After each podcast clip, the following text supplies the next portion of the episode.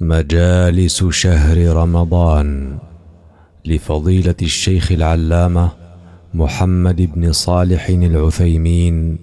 رحمه الله تعالى المجلس الثالث والعشرون في وصف الجنه جعلنا الله من اهلها الحمد لله مبلغ الراجي فوق ماموله ومعطي السائل زياده على سوله المنان على التائب بصفحه وقبوله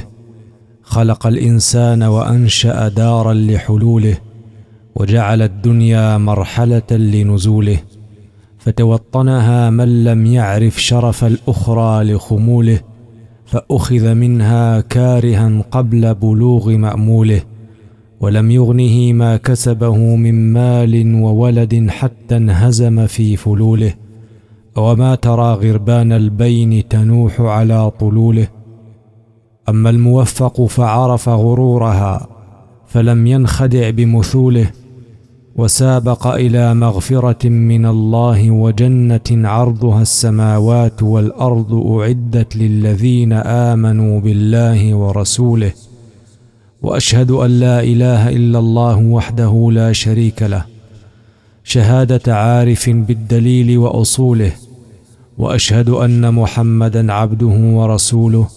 ما تردد النسيم بين شماله وجنوبه ودبوره وقبوله صلى الله عليه وعلى ابي بكر صاحبه في سفره وحلوله وعلى عمر حامي الاسلام بسيف لا يخاف من فلوله وعلى عثمان الصابر على البلاء حين نزوله وعلى علي الماضي بشجاعته قبل ان يصول بنصوله وعلى اله واصحابه والتابعين لهم باحسان ما امتد الدهر بطوله وسلم تسليما اخواني سارعوا الى مغفره من ربكم وجنه عرضها كعرض السماء والارض فيها ما لا عين رات ولا اذن سمعت ولا خطر على قلب بشر قال الله تعالى مثل الجنه التي وعد المتقون تجري من تحتها الانهار اكلها دائم وظلها وقال تعالى مثل الجنة التي وعد المتقون فيها أنهار من ماء غير آسٍ وانهار من لبن لم يتغير طعمه وانهار من خمر لذه للشاربين وانهار من عسل مصفى ولهم فيها من كل الثمرات ومغفره من ربهم وقال تعالى وبشر الذين امنوا وعملوا الصالحات ان لهم جنات تجري من تحتها الانهار كلما رزقوا منها من ثمره رزقا قالوا هذا الذي رزقنا من قبل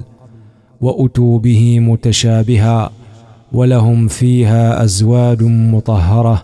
وهم فيها خالدون وقال تعالى ودانيه عليهم ظلالها وذللت قطوفها تذليلا ويطاف عليهم بانيه من فضه واكواب كانت قواريرا قوارير من فضه قدروها تقديرا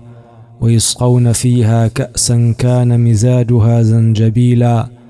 عينا فيها تسمى سلسبيلا ويطوف عليهم ولدان مخلدون اذا رايتهم حسبتهم لؤلؤا منثورا واذا رايت ثم رايت نعيما وملكا كبيرا وقال تعالى في جنه عاليه لا تسمع فيها لاغيه فيها عين جاريه فيها سرر مرفوعه واكواب موضوعه ونمارق مصفوفه وزرابي مبثوثه وقال تعالى يحلون فيها من اساور من ذهب ولؤلؤا ولباسهم فيها حرير وقال تعالى عاليهم ثياب سندس خضر واستبرق وحلوا اساور من فضه وقال تعالى متكئين على رفرف خضر وعبقري حسان وقال تعالى متكئين فيها على الارائك لا يرون فيها شمسا ولا زمهريرا وقال تعالى ان المتقين في مقام امين في جنات وعيون يلبسون من سندس واستبرق متقابلين كذلك وزوجناهم بحور عين يدعون فيها بكل فاكهه امنين وقال تعالى ادخلوا الجنه انتم وازواجكم تحبرون يطاف عليهم بصحاف من ذهب واكواب وفيها ما تشتهيه الانفس وتلذ الاعين وانتم فيها خالدون وتلك الجنه التي اورثتموها بما كنتم تعملون لكم فيها فاكهه كثيره منها تاكلون ان المجرمين في عذاب جهنم خالدون وقال تعالى فيهن قاصرات الطرف لم يطمثهن انس قبلهم ولا جان فباي الاء ربكما تكذبان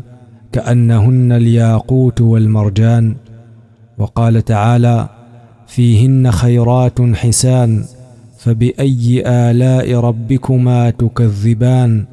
حور مقصورات في الخيام وقال تعالى فلا تعلم نفس ما اخفي لهم من قره اعين جزاء بما كانوا يعملون وقال تعالى للذين احسنوا الحسنى وزياده ولا يرهق وجوههم قتر ولا ذله اولئك اصحاب الجنه هم فيها خالدون فالحسنى هي الجنه لانه لا دار احسن منها والزياده هي النظر الى وجه الله الكريم رزقنا الله ذلك بمنه وكرمه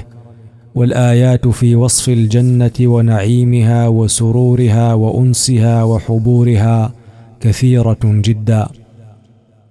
واما الاحاديث فعن ابي هريره رضي الله عنه قال قلنا يا رسول الله حدثنا عن الجنه ما بناؤها قال لبنه ذهب ولبنه فضه وملاطها المسك وحصباؤها اللؤلؤ والياقوت وترابها الزعفران من يدخلها ينعم ولا يباس ويخلد ولا يموت لا تبلى ثيابه ولا يفنى شبابه رواه احمد والترمذي وعن عتبه بن غزوان رضي الله عنه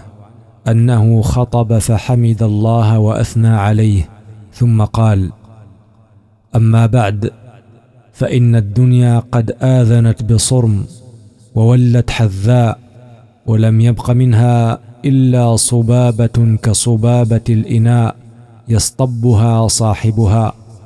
وانكم منتقلون منها الى دار لا زوال لها فانتقلوا بخير ما يحضرنكم ولقد ذكر لنا ان مصراعين من مصاريع الجنه بينهما مسيره اربعين سنه ولياتين عليه يوم وهو كظيظ من الزحام رواه مسلم وعن سهل بن سعد رضي الله عنه ان النبي صلى الله عليه وسلم قال في الجنه ثمانيه ابواب فيها باب يسمى الريان لا يدخله الا الصائمون متفق عليه وعن اسامه بن زيد رضي الله عنه ان النبي صلى الله عليه وسلم قال الا هل من مشمر الى الجنه فان الجنه لا خطر لها هي ورب الكعبه نور يتلالا وريحانه تهتز وقصر مشيد ونهر مضطرد وثمره نضيجه وزوجه حسناء جميله وحلل كثيره ومقام في ابد في دار سليمه وفاكهه وخضره وحبره ونعمه في محله عاليه بهيه قالوا يا رسول الله نحن المشمرون لها قال قولوا ان شاء الله فقال القوم ان شاء الله رواه ابن ماجه والبيهقي وابن حبان في صحيحه حاشيه اسناده ضعيف وعن ابي هريره رضي الله عنه ان النبي صلى الله عليه وسلم قال ان في الجنه مائه درجه اعدها الله للمجاهدين في سبيله بين كل درجتين كما بين السماء والارض فاذا سالتم الله فاسالوه الفردوس فانه وسط الجنه واعلى الجنه ومنه تفجر انهار الجنه وفوقه عرش الرحمن رواه البخاري وله عن ابي سعيد رضي الله عنه ان النبي صلى الله عليه وسلم قال ان اهل الجنه يتراءون اهل الغرف فوقهم كما تتراءون الكوكب الدري الغابر في الافق من المشرق او المغرب لتفاضل ما بينهم قالوا يا رسول الله تلك منازل الانبياء لا يبلغها غيرهم قال بلى والذي نفسي بيده رجال امنوا بالله وصدقوا المرسلين وعن ابي مالك الاشعري رضي الله عنه ان النبي صلى الله عليه وسلم قال ان في الجنه غرفا يرى ظاهرها من باطنها وباطنها من ظاهرها اعدها الله لمن اطعم الطعام وادام الصيام وصلى بالليل والناس نيام اخرجه الطبراني وعن ابي موسى رضي الله عنه ان النبي صلى الله عليه وسلم قال ان للمؤمن في الجنه لخيمه من لؤلؤه واحده مجوفه طولها في السماء ستون ميلا للمؤمن فيها اهلون يطوف عليهم فلا يرى بعضهم بعضا متفق عليه وفي صحيح مسلم عن ابي هريره رضي الله عنه ان النبي صلى الله عليه وسلم قال ان اول زمره تدخل الجنه على صوره القمر ليله البدر ثم الذين يلونهم على اشد نجم في السماء اضاءه ثم هم بعد ذلك منازل لا يتغوطون ولا يبولون ولا يمتخطون ولا يبصقون امشاطهم الذهب ومجامرهم الالوه ورشحهم المسك اخلاقهم على خلق رجل واحد على طول ابيهم ادم ستون ذراعا وفي روايه لا اختلاف بينهم ولا تباغض قلوبهم قلب واحد يسبحون الله بكره وعشيا وفي روايه وازواجهم الحور العين وله من حديث جابر رضي الله عنه ان النبي صلى الله عليه وسلم قال ان اهل الجنه ياكلون فيها ويشربون ولا يتفلون ولا يبولون ولا يتغوطون ولا يمتخطون قالوا فما بال الطعام قال جشاء ورشح كرشح المسك يلهمون التسبيح والتحميد كما يلهمون النفس وعن زيد بن ارقم رضي الله عنه ان النبي صلى الله عليه وسلم قال والذي نفس محمد بيده ان احدهم يعني اهل الجنه ليعطى قوه مائه رجل في الاكل والشرب والجماع والشهوه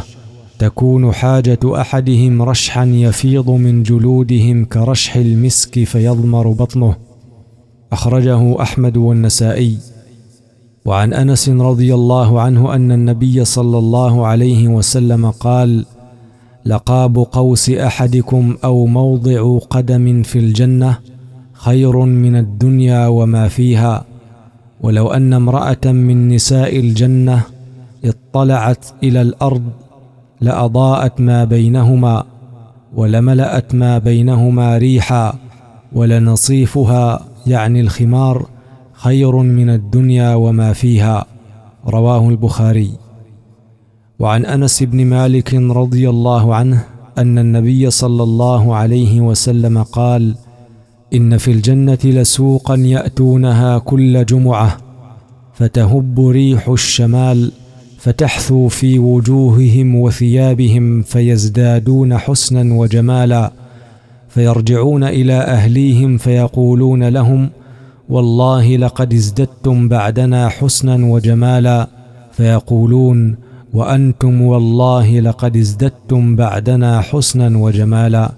رواه مسلم وله عن ابي سعيد رضي الله عنه ان النبي صلى الله عليه وسلم قال اذا دخل اهل الجنه الجنه ينادي مناد ان لكم ان تصحوا فلا تسقموا ابدا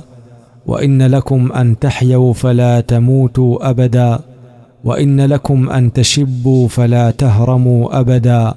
وان لكم ان تنعموا فلا تباسوا ابدا وذلك قول الله عز وجل ونودوا ان تلكم الجنه اورثتموها بما كنتم تعملون وفي الصحيحين عن ابي هريره رضي الله عنه ان النبي صلى الله عليه وسلم قال قال الله عز وجل اعددت لعبادي الصالحين ما لا عين رات